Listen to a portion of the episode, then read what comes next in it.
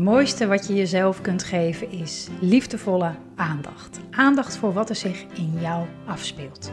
Als een moeder die over haar kind waakt. Want hoe gaat het met je? Wat leeft er in je? En wat heb jij op dit moment nodig? Lieve Moeders is er voor moeders met jonge kinderen. Die van deze periode in hun leven onvergetelijk waardevolle tijd willen maken. Waarin je als vrouw en moeder persoonlijk ontwikkelt. En in deze podcast gaat het over voorleven boven opvoeden. Welkom bij podcast aflevering 80.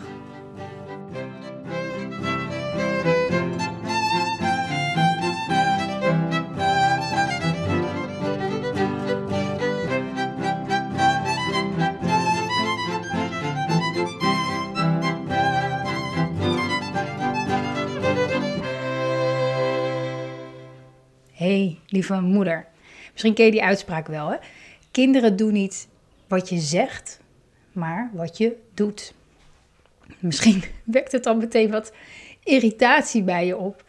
Of misschien gaat het je ook wel geruststellen. En ik hoop dat laatste. Want als je kind heel hard schreeuwt, niet aan tafel wil eten, uh, krabt of slaat of bijt als iets niet mag, niet zo erg van delen houdt, of elk ander gedrag waar je misschien moeite mee hebt, dan doen we vaak ons best om iets af te leren of juist iets aan te leren.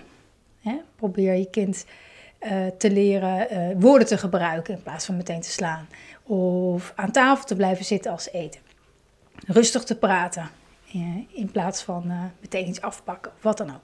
Als een kind dit vervolgens niet meteen doet, en ook niet na 10 keer of 20 keer of 30 keer zeggen of vragen, dan ga je misschien wel twijfelen. Is er, is er iets mis met mijn kind? Doe ik het helemaal verkeerd? Volgens mij allebei niet. Als we die uitspraak er eens bij nemen, um, dus dat kinderen niet doen wat we zeggen, maar um, nadoen wat we voorleven, dan is het al beter te begrijpen waarom onze goede intenties hè, om gedrag bij te sturen, een beetje te corrigeren, vaak niet direct werkt. Een kind heeft namelijk niet dezelfde agenda zoals jij en ik. En een kind volgt zijn of haar eigen tempo. die voelt heel goed van nature aan wanneer het ergens aan toe is. Um, wil eerst nog van alles uitproberen kan sommige emoties nog niet reguleren. Gewoonweg omdat de hersenen nog niet ver genoeg zijn ontwikkeld. Kortom, een kind is echt nog volop in ontwikkeling. En ik denk dat de manier van opvoeden, die wij zelf ook hebben gehad, um, waar we mee zijn grootgebracht, is dat je een kind vertelt wat wel en niet de bedoeling is, of wat je wel of niet doet, in de hoop dat een kind zich daaraan aanpast op sommige momenten, ehm, op sommige vlakken zal dit ongetwijfeld ook wel werken, maar heel vaak heeft het wel herhaling nodig. Maar vooral, maar vooral, en daar gaat het nu over, het goede voorbeeld. Neem zoiets als um, uh, dankjewel zeggen. Hè? Soms hoor je dat misschien wel eens bij de bakker of zo. kind krijgt een krentenbol van de bakker. En dan zegt een van de ouders, wat zeg je dan? En in de hoop natuurlijk dat een kind later uit zichzelf dankjewel zal gaan zeggen.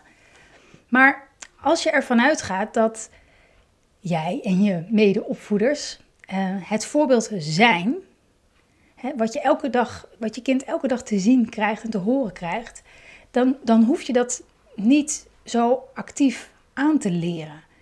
Dan doet het kind dat wanneer hij of zij eraan toe is. Neem zoiets als dankjewel zeggen. Als een kind jong is, dan is het verlegen. Ik vind dat heel spannend om zoiets te zeggen. Uh, op een gegeven moment, als hij, als hij jou dat de hele tijd hoort, hoort zeggen, gewoon in winkels of waar dan ook, dankjewel, dankjewel, dan zal je kind dat, als hij of zij daaraan toe is, als hij dat zelf ook durft in een winkel tegen een vreemde, ook dankjewel zeggen. Hetzelfde voor aan tafel zitten bijvoorbeeld. Hè.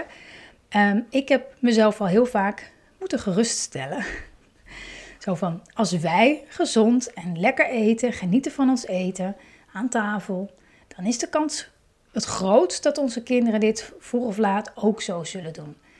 Want bij ons gaat het namelijk zo, mijn spersiebonen zijn nog niet afgekoeld en de oudste die roept dan al vaak, ik ben klaar, ik ga legoen. en dan probeer ik dat nog een beetje te rekken. Uh, door het vragen te stellen over waarvan ik weet dat het hem interesseert. Waar hij het leuk vindt om over te praten. Maar na een paar minuten wil hij gewoon weg.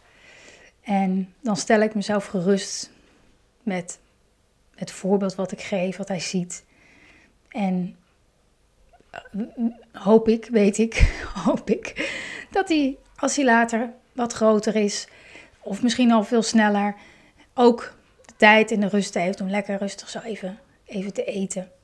Uh, van het eten te genieten. Uh, meer groentes te eten. Ik weet nog niet of deze aanpak gaat werken, maar het scheelt veel strijd.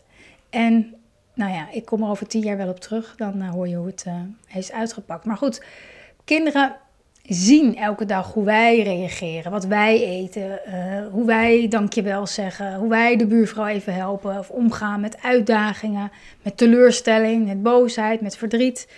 Um, en het kan zo enorm geruststellend zijn om te weten dat wat jij voorleeft gewoon veel meer impact heeft, echt veel meer impact heeft dan alle pogingen om je, om je kind iets aan te leren of af te leren. En op momenten dat je denkt, Gaan ze het dan nooit leren? dan hoef je alleen maar naar jezelf te kijken. kunnen ze dit bij mij afkijken? Hoe ga ik hiermee om? Hoe denk ik er eigenlijk over? En vanuit daar dat je vertrouwen mag hebben dat het op hun tijd gaat komen. En toen ik me echt ging realiseren en beseffen dat ehm, opvoeden eigenlijk niet zozeer iets is wat ik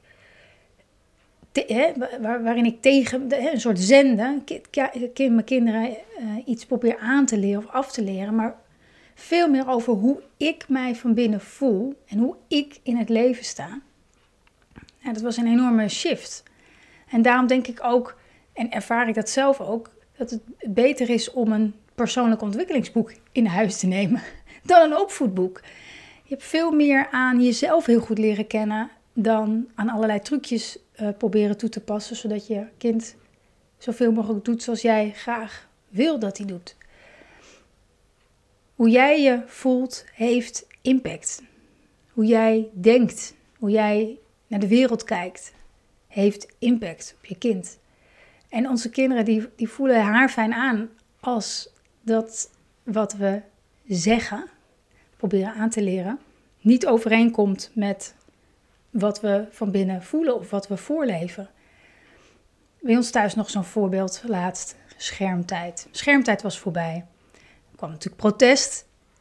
Dus ik zeg een paar keer, ik, ik wil nu die iPad terug. De tijd is om. En toen zei hij heel boos, ja, maar jullie zitten ook zo vaak op je telefoon. Ja, en ja, daar had hij natuurlijk wel een punt. En ik kan dan wel uitleggen, ja, maar ik heb die telefoon ook nodig voor dit of dat. Wat is ze? Nee, ik, ik kan niet iets van hem, van hem vragen wat ik zelf ook niet doe. En dat was een mooie les.